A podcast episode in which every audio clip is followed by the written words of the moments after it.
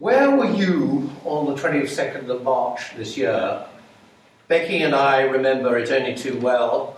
You were in America. I was at the I, I just, uh, Claire and I just uh, arrived uh, from South Africa, and uh, I, I, was uh, being chased by uh, uh, by um, Channel 4 News for comments and contacts.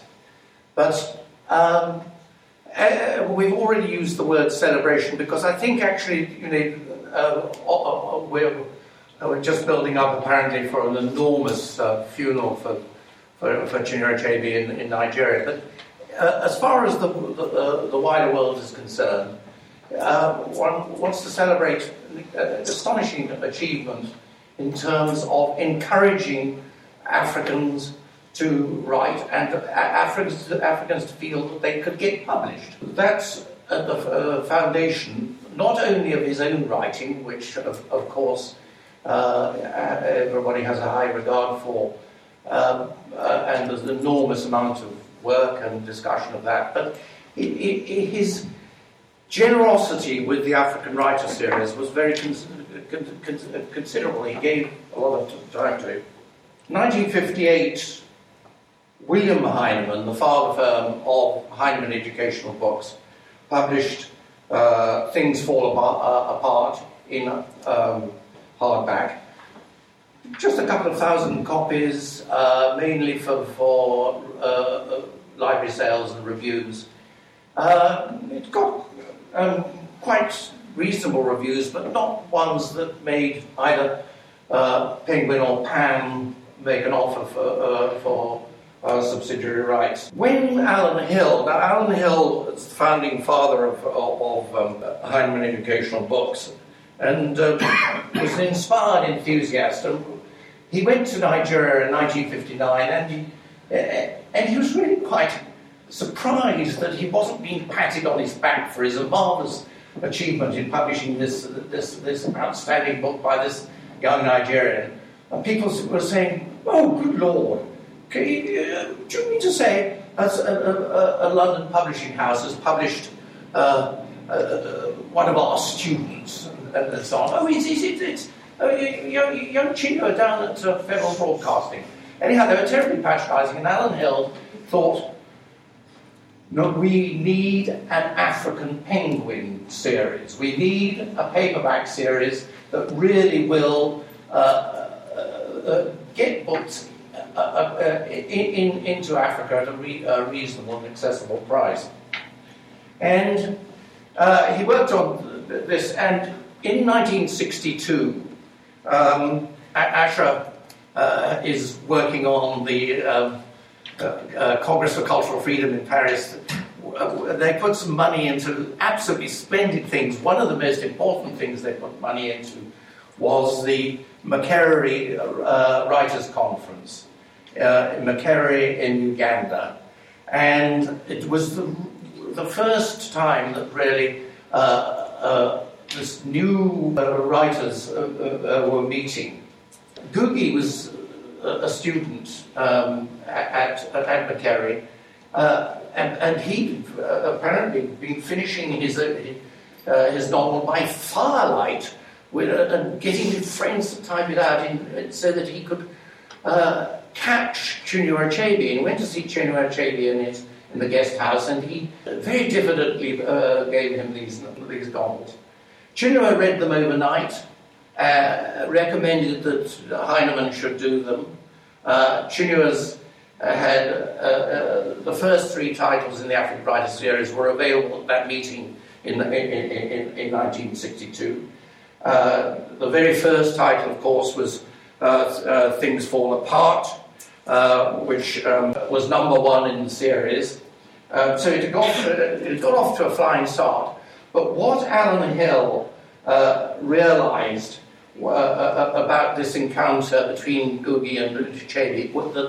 That Achebe was a magnet for young writers. He was, he was the sort of person who would attract scripts. And my goodness, did he, he did. In 1962 was the beginning of the African Writer series. And in December of that year, uh, uh, 1962, he uh, agreed to take on the, the role of editorial advisor for the African Writer series. 25 years later, he wrote, As for the African Writer series in that same eventful year of 1962, I was invited to be its founding editor, and I was to spend a considerable part of my literary energy in the following 10 years wading through a torrent of good, bad, and indifferent writing that seemed in some miraculous way to have been waiting behind the sluice gates for the trap to be released. And of course, he was very generous with his time, eh, with his enthusiasm. Unfortunately, this was matched at Heinemann by particularly the enthusiasm of Alan Hill, but uh, also in particular Keith Sambrook, uh, who had really looked after the first 30 titles in, in, in the series. And I worked uh, very closely with him, and he actually joined Claire and me in our, our own. Uh, uh, our own firm in, in, the, in the late, late 80s. This was very important because I think compared with a, a, a lot of other uh, uh, uh publishers, there was enthusiasm not just among the Africanists, but people thought was something special. In the year 2000, um, Claire and I were invited to Chinua's uh, birthday conference at Bard in Upper uh, New York State. And it was, uh, you know, it was a pretty uh, uh, amazing do. I mean, there was, uh, it involved three Nobel Prize winners, Soyinka, Gordimer, Toni Morrison. The whole thing started with a, a, a Mandela video talking about how he'd read Things Fall Apart on Robben Island. And it was altogether a tremendous celebration of Chinua Achebe as one of the outstanding novelists of the later 20th century. But when I was asked by Chinua's son to uh, contribute uh, uh, something to tell the, this distinguished audience something about what Chinua had done with the African Writer series. And um, after I'd given my talk, I was really quite surprised by the number of people who came and said, Look, we knew about Chinua as a writer, but we didn't know he was so generous with his time for, uh, in helping other writers, uh, young writers uh, com- coming on. So that gave me actually the idea for Africa Writes Back, and I, I realized that the story of the series needed uh, telling. Chinua's own enormous contribution. Now, the thing was that his initial contribution was extremely complicated because of the Biafran War. Um, I joined Heinemann in 1967, but just before I, uh, I was still working out my notice at Oxford University Press, and uh, Keith Sambrook rang up and said, "Oh, Chinua's coming coming through uh, tomorrow. Can you come round and, and meet him?" So of course I was very excited, particularly sort of gloomy February day. Went round I, I say I, I, I, had been running the Three Crowns series for, for Oxford University Press. Well, I'd taken over from Rex Collins, who was the founder of the, of, of the Three Crown series. I tried to get uh, some titles added to it, but on the whole, I was um, the books were not considered of sufficient standard. I think was the, the phrase. I had tried to get Tayeb Saleh's Wedding of Zayn uh, uh, accepted and it was turned down. And so I could take it round to Chinua and to Keith Sambrook. And uh, I rather diffidently gave them uh, this, this copy, uh, this, this manuscript. And they started having a look at it. And within 10 minutes, the two of them were saying, oh, yes, no, this, oh, we, we must have this African Writer series. So, you know, this was a complete transformation from the committee ridden Oxford University Press. Uh, and it was, you know, absolute transforming moment for uh, to find such self-confidence, acceptance of worth. Last year, uh, Chinua Achebe published this um, book. There was a country, a personal history of Biafra, and um, of course, uh, the time I first met him was in February 1967, and uh, the war, the war actually uh, started in July 1967, that very year. Chinua was uh, working to me as the, uh, uh, uh as the in-house editor of the African Writer series. Communication was quite a problem at the time because uh, you know, we used to have mysterious messages coming by various Biafran networks. We had uh, letters with Par- Paris-based marks, with, and then you know, you pick up the phone and Chinua would say, "I'm at Heathrow. Uh, I've just come in from Uli. Well, Uli was the airstrip which was made in Biafra from a road and then flew to Sao Tome in, in, in, in, the Gulf of Biafra, the Bight of Biafra. And uh, then from Sao Tome, he, he would take, uh, take a, a, a, plane to Lisbon and then on to London. So he had serious problems uh, getting in and out of Biafra. He was uh, going on to America. He um, uh, uh, Uh, he'd given up on on Britain because Wilson's government had, uh, uh supported the Federals in, in, in, Nigeria. But when he was passing through, and so we, would have these editorial conferences from uh, from Heathrow. Occasionally, he'd make it into the, to the office when he was um, uh, coming back from having been fundraising in the United States and so on. But of course, the great thing was that um, at meetings, Alan Hill used to say, well, James, you know, you, I put in a proposal, it would, it would be discussed by all my co-directors, and, I, and uh, they'd go this way and that side, it would be too long, it wouldn't be too expensive to do it, and oh, they dealt with sex, could we sell books on sex in secondary schools? Oh, well, you could in African secondary schools, they went for it in a big way, but anyhow, and, and um, uh, sex, religion, and politics. You, know, couldn't get those into uh, uh, British secondary schools, but you could in, uh, in Africa. And anyhow, Chinua wanted uh, work of the highest possible standard, whatever it, Ipe Armah's uh, um, amazing book, beautiful ones, not yet um, born with, with, a deeply worked image of shit right through to the time when they escaped from the, the night soil holes. So we were an educational company, but fortunately, Alan uh, was encouraging us. Uh, uh, Keith Sambrook and I were having a lovely time with all this amazing stuff, and it was amazing.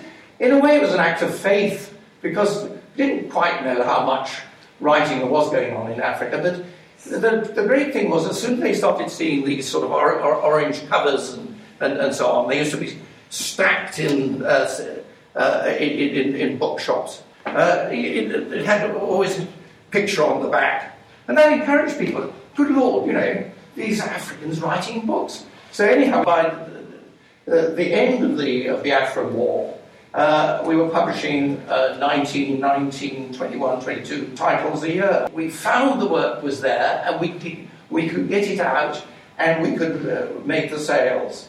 At the end, uh, uh, uh, at the end of the war, I, I, went on a visit to Nsukka, the University of Nigeria.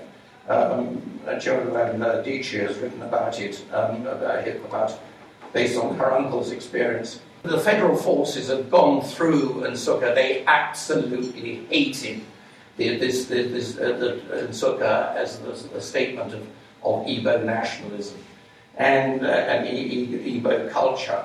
And it, uh, it, was one of the most severely damaged places in, in, in eastern Nigeria. And uh, I went to see Chinua and Christy uh, Achebe, and uh, a room with blackened walls, no power, and so on. Chinua said, um, no time to write novels during the war, but I did, uh, did, uh, assemble this collection of uh, stories. So he gave me Girls at War, and he said, look, I think you know, uh, that, that really somebody else ought to do, uh, take over as editorial advisor. What about Ngugi? We understood this, and we, took, uh, we tried Ngugi, and um, Ngugi, very sensibly, I think, realized that, that, that, he was going to get overwhelmed by this torrent of good, bad, and indifferent writing.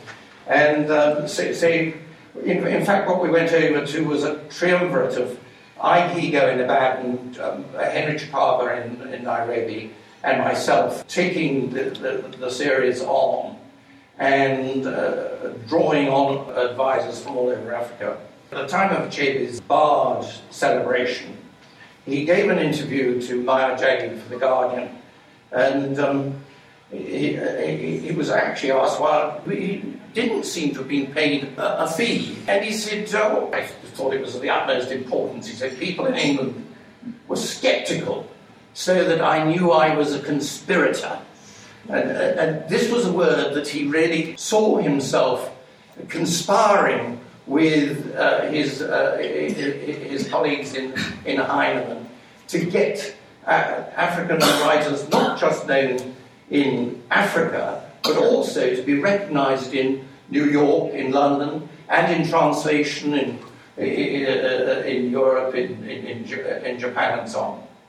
Anyhow, we celebrated the 10th anniversary with the publication of Girls of War. The 20th anniversary in 1982 was a complete, we did nothing because on uh, April 1982, the Nigerian foreign exchanges closed. And it was the beginning of the book famine in Africa. and up to that point, we'd been uh, succeeded in selling something like 80% of the sales were in And at that time, uh, I, uh, Vicky Unwin, who, who took, took, on for me, she, she, fortunately managed to keep the publishing going. I mean, I'd been told that I would only, because of the Nigerian uh, debts, I, I, would only be able to do a, oh, perhaps a couple of titles in the African United States. That wasn't uh, what I wanted to do, so uh, Claire and I went off, set up our own business. And Vicky uh, worked very hard, and uh, with the, particularly the support of John Watson in, in America, built up the sales there. And that's where I want to hand the, uh, uh, uh, to Becky.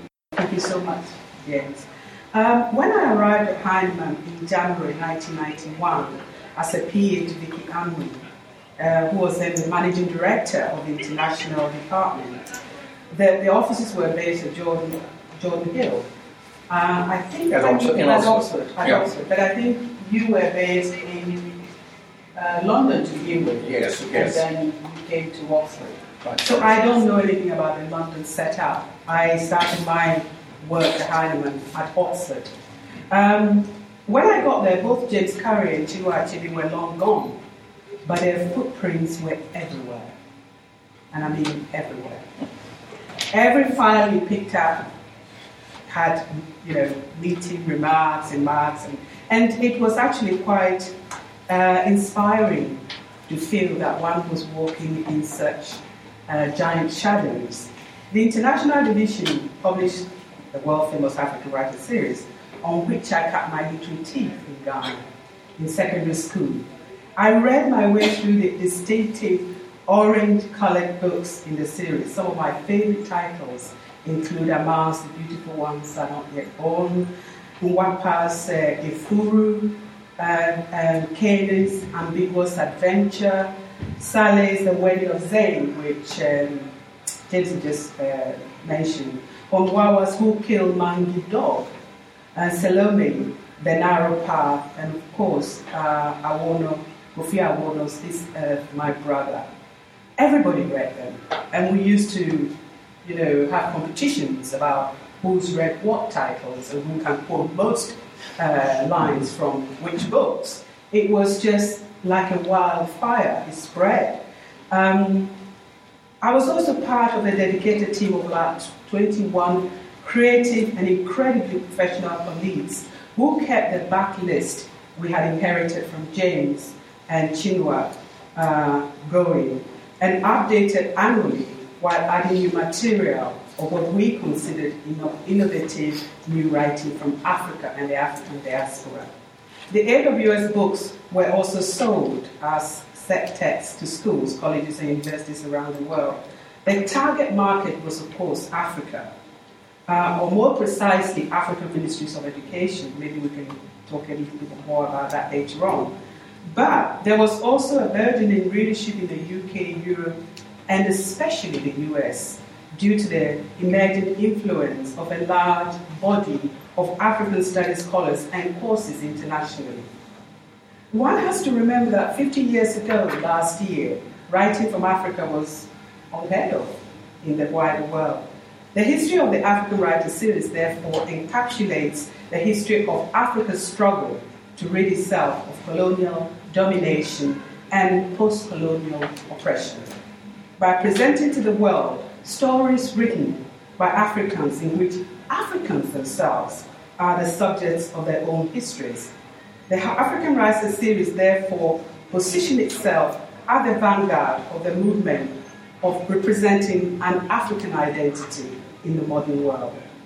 With nationalism, independence, and post independence disillusionment, captures in the series by set titles as Achebe's Things Fall Apart, Kaunda's Zambia Shall Be Free, and Armah's Beautiful Ones Are Not Yet Born, the new global diasporas of Africans, the power and influence of the series grew, and it came to be seen as the canon and carrier of this struggle.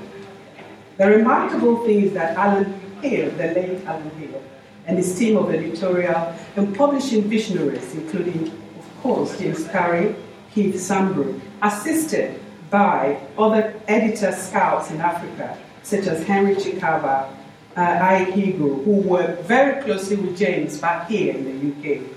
And of course, Achebe, as the first editor, had created a series like no other. The late Alan Hill believed that probably the most significant achievement of the series was to alter the world's perception of Africa and its people.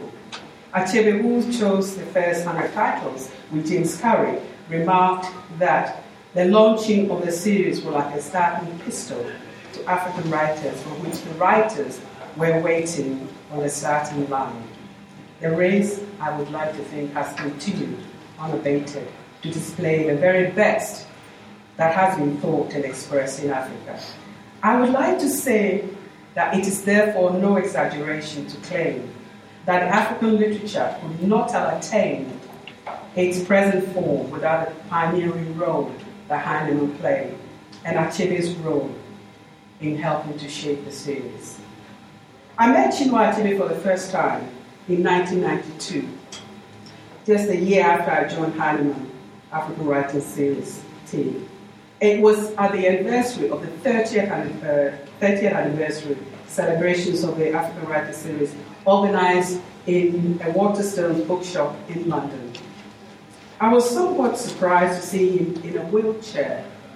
I was later to learn that he had had a motoring accident in Nigeria in 1990 while traveling in his home country. The next time I met him again was at the celebration of the 50th anniversary of the publication of Things Fall Apart in SOAS in London. That was in 2008. So, unlike James, who worked with him in a personal capacity on the first 100 titles, my contacts with him have been mainly transitory on the phone and on paper. Please indulge me to recount just two. The first thing that struck me when I first met Chinua was his manner of speech. He was very softly spoken and spoke in his characteristic, unhurried diction, barely above a whisper, in a surgically measured prose, but his words were measured and very powerful. My final two personal contacts with him on the, on the phone, first as an AWS consultant, after Heinemann's actually was hardcore then decision to discontinue publishing new work in the series in 2002, and again at the beginning of last year, 2012, when I was publishing a book of essays in celebration of the 70th birthday of the renowned Ghanaian writer Ama Ata Aidoo, and in my own capacity as an independent publisher at IABM. In the former, I telephoned him at home at Bard College to break the news of Heinemann's decision as a consultant to the AWS. After I was made redundant, Harcourt re-employed me to travel to various destinations to explain their decision to the big writers on the series. Achebe, Ngugi, Soyinka, and as a, as, as a kind of damage limitation exercise, because the whole thing was just announced. Nobody was informed. It was like overnight. it went up in flames, and people were very, very upset about the way the whole thing was handled. So I was drafted in to go out to try and calm waters. But listen to what happened when I went at the phone. He listened intently after his wife, Christy, handed over the phone to him, and he waited for me to finish my spiel. And then he said, in his timeless, unhurried diction, How can you, Becky, after what they've done to you and to us, allow them to use you in this manner? His words stung me. And I responded by saying, Sir, I think there's a silver lining in there somewhere, sir. in, the, in the latter, I had contacted him about supporting the Aidoo book with the blur. That was last year, which he readily agreed to do. But when I telephoned him back in late January 2012, after months of waiting, he was unable to speak to me and sent his apologies to a protege of his, the Nigerian writer Okey Ndibe, incidentally, whose book was one of the last two books I edited before leaving Heinemann in 2002 to tell me that he is very, very sorry he will not be able to do the blur. Ndibe informed me later that he had arrived in Achebe's home armed with a draft blur. He had hoped Achebe would vet and approve, but he was not having any of that. He wanted to write the blurb himself and didn't want to endorse what someone else had written for him because he held Aidoo in such high regard. Unbeknown to me, he was very ill, and he was effectively, that, and that was effectively my last contact with him. The fact of the matter was that that year, I was, the year that I was acting as an AWS consultant was also the year I was setting up IDEA. Achebe's rebuke had galvanized me into action. I thought, why don't I set up on my own? Why not? Why did I set up IDEA? There's a tradition of editors and publishers before me who left Heinemann and set up successful business uh, publishing houses. I had the example of James Parry, Ihigo, and Heretagawa to draw on. I set up IDEA also because I wanted to create a paradigm shift from the dependence on corporate conglomerates to publishing African writing, to publishing African writing with a publishing house that is independently owned, operated, and managed by an African. I felt the time had come for Africans to start to flex their muscles. But my years in corporate publishing also made me acutely aware of the lack of diversity and on many fronts in, in the industry, and demonstrated further how that lack affected the way Africans are represented in these publishing houses. In fact, I would like to say I think it impacted on uh, what happened there negatively uh, because of the way African stories are shaped, packaged, and presented to the wider world. My background and training at Heinemann African Writers Series is just prepared me for the rigors of independent publishing. My 12 year service culminated in me becoming the first African woman submissions editor of the AWS, responsible for the daily sifting and selection of manuscripts at one of the most prestigious publishing houses in the world, stood me in good stead. And of course, my training here at Oxford University meant that I was used to working with academics and scholarly texts, from my experience of conducting research to articulating and arguing. These skills had an impact on my work.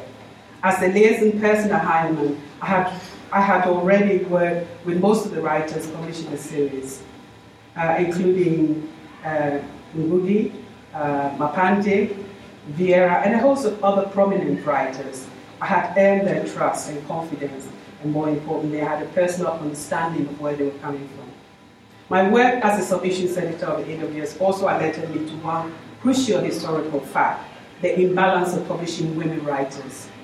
I consciously selected and promoted the publication of a greater number of narratives by women as a way of addressing that historical imbalance.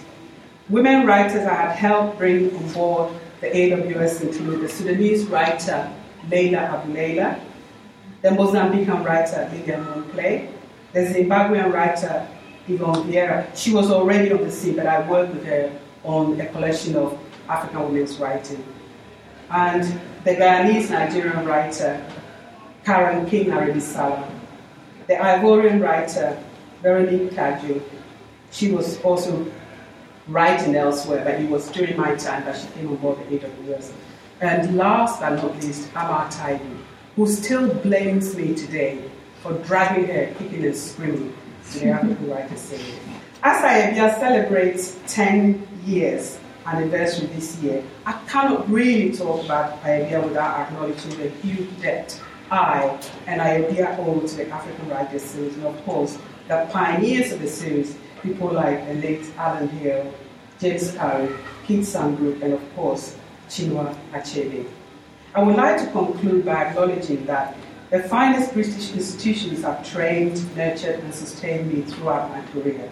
The Heinemann African Writers Series, the Open University, of course, here, Oxford University. And last but not least, Arts Council England, that supported Ayebia with funding at crucial stages of our setting up.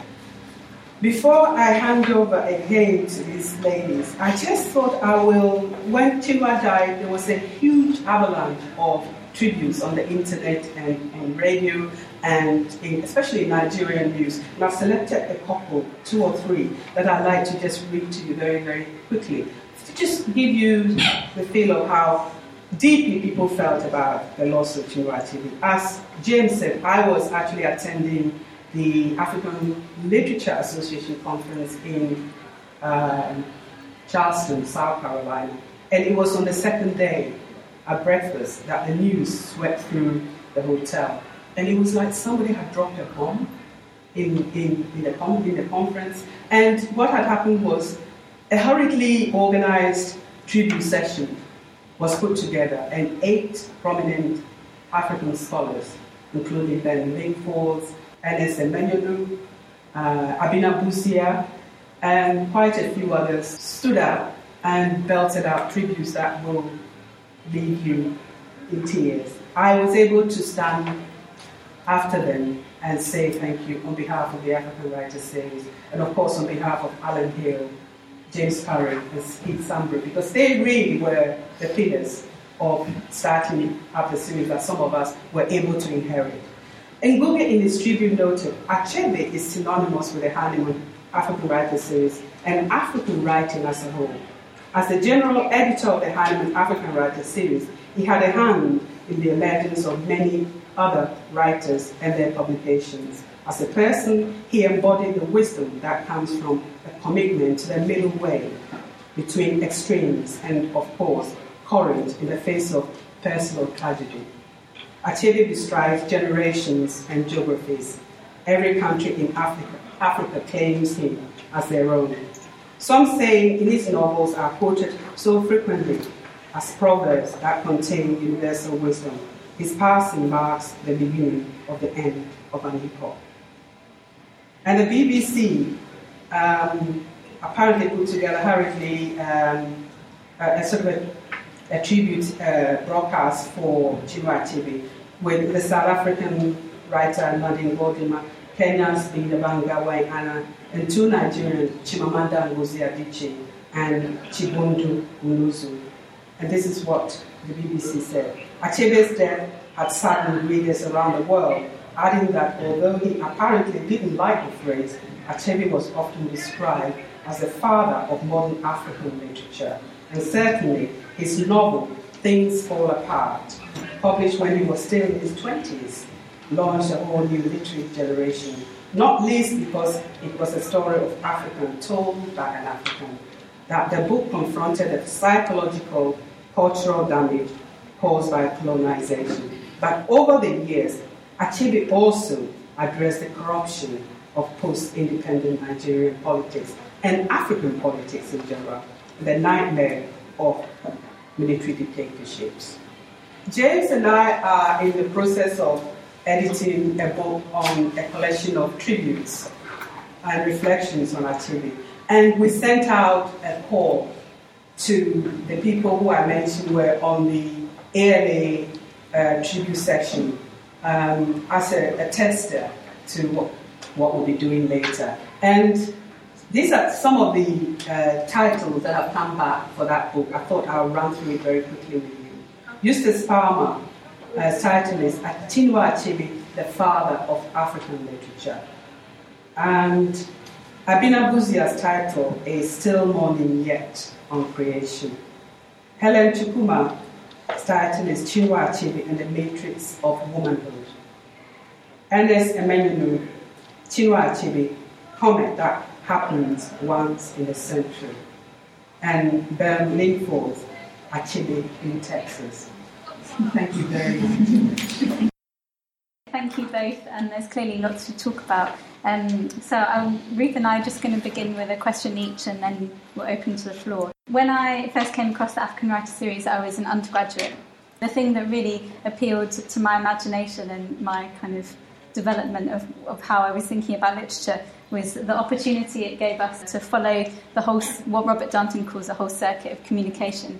And um, I think the African Writer series is just an exemplary um, instance of all of the possibilities, all of the interpretive possibilities that that opens up. You could enter in any, any number of stages and make any number of really interesting interventions. There are opportunities to look at the micro decisions around um, the selection of texts and uh, looking at the reader's reports, which I know are in the archive at Reading, and the triangulation of these conspirators in the launch of African literature, to use Achebe's phrase, um, between um, Nairobi, Ibadan, and London um, and the impact of the strong economic currents um, which led to the expansions and contractions in educational spending, um, and that led from that seismic shift from, like you were saying, 80% of books being uh, distributed in Africa to suddenly that shifting to the US and Britain with changes in the curriculum over there as well. And, and not to mention the multiple takeovers of Heinemann and its parent companies, which one point included um, British tire and rubber, um, and, the, and you know the filtering down of editorial freedom that that gave, um, and eventually Pearson with its self-appointed role as a global teacher of English. So there's lots to think about uh, any number of stages on this circuit of communication. Um, and I'm just going to ask um, James, but also Becky, to, to, see what you think about, about one in particular. Clearly, when we think about the, the African Writer series as a, as a literary series, it's a kind of it's an it's got an odd place as a, fairly marginal series within an educational um, educational publisher, and um, the history of educational publishing and of publishing more generally um, in the colonial era. Um, there's an interesting kind of trajectory from that that has led to the monopolies of certain publishing houses in the post-colonial era as well. In what ways did the, did the African Writer series really signal reinvention of Heinemann educational books and the reinvention of its role? Well, I think uh, Heinemann educational books, uh, uh, obviously that, that, describes the, series, the, the book, uh, the, the publishing way. The terribly important thing that was happening in about, about 1962, not just the Makerere meeting, but there were two other conferences also funded by the Congress of Cultural Freedom. Uh, one in Dakar, uh, writers of, uh, uh and, uh, and teach, uh, teachers of um, French expression, and one at Fourah Bay College in Sierra Leone.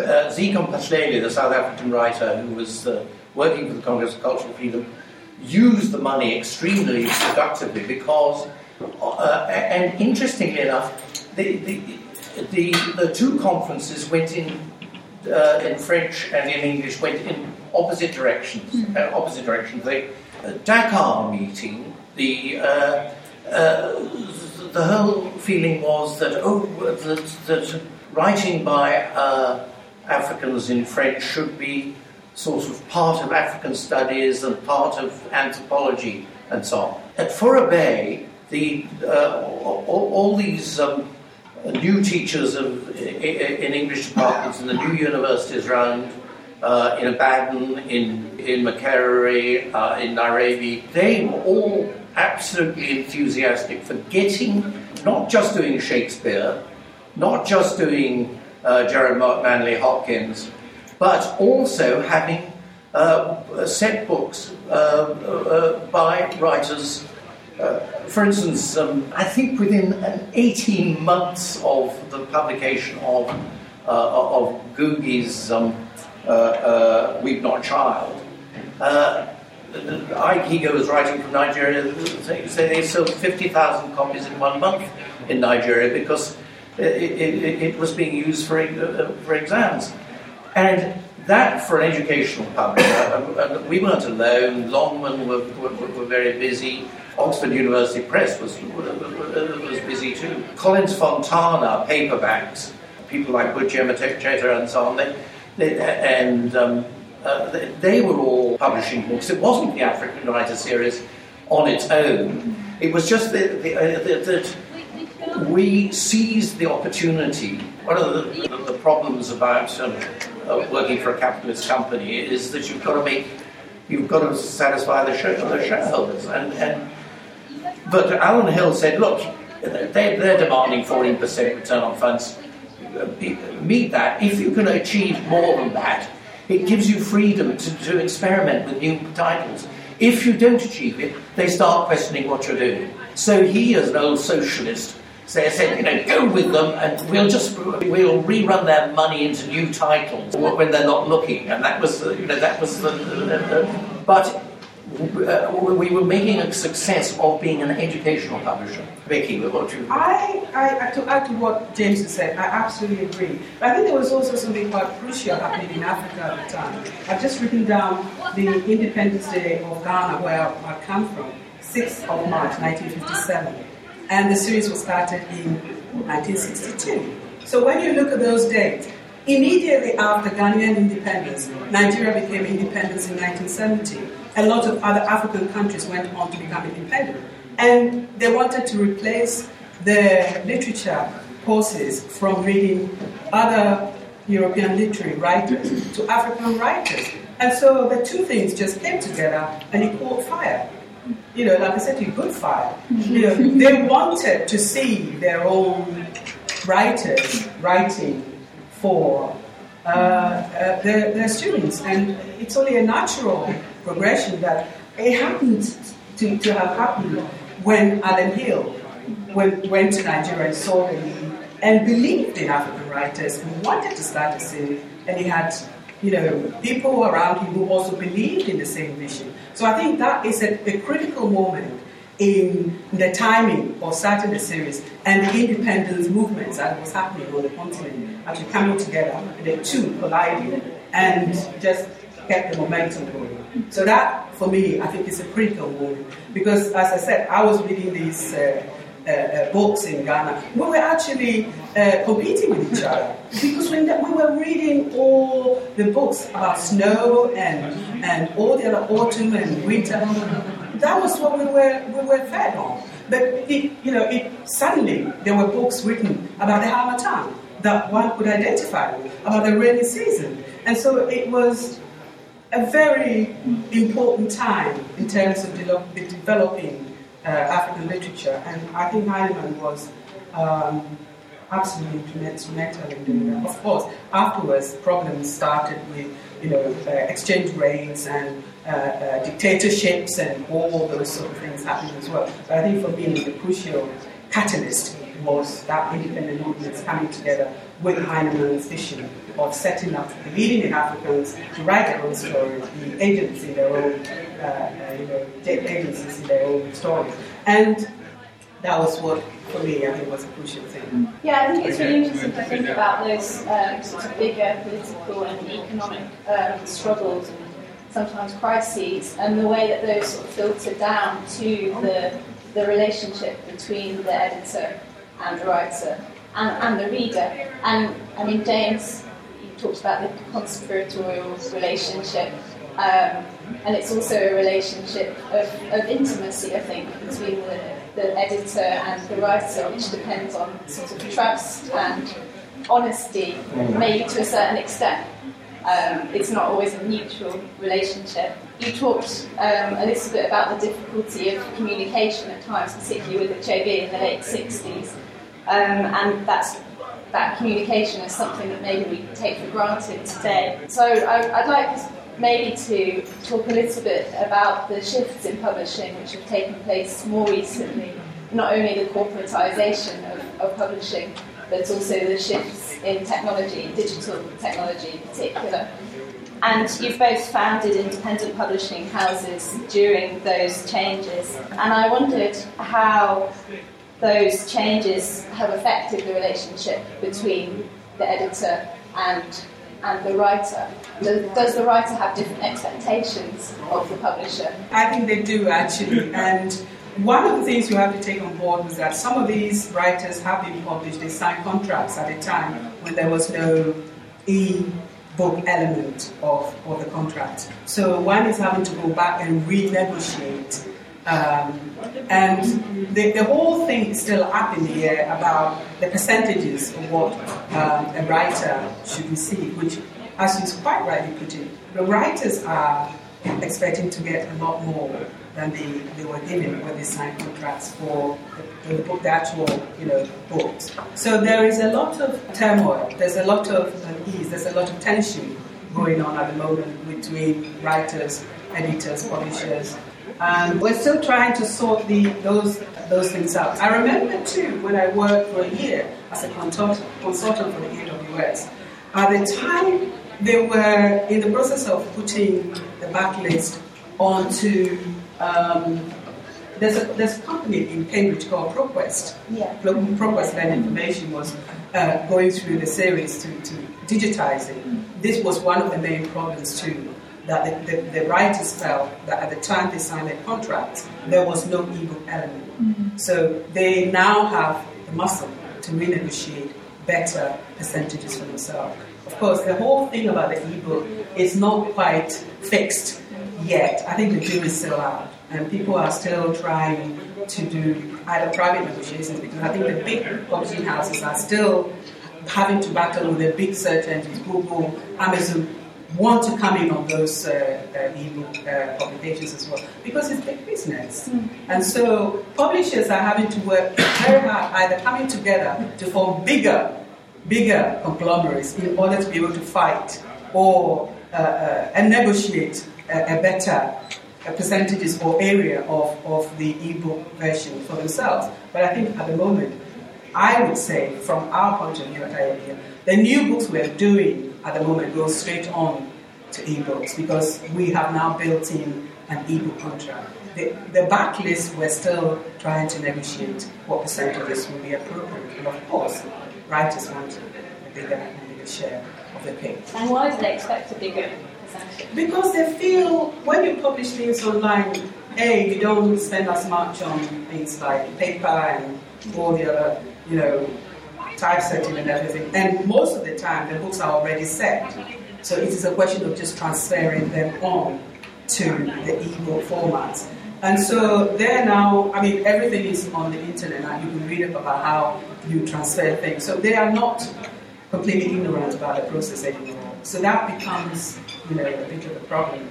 And publishers are, I feel, trying to negotiate with writers who didn't have that key element in their contracts to try and you know, get percentages that would make appease them, to make them happy so we can transfer our books onto.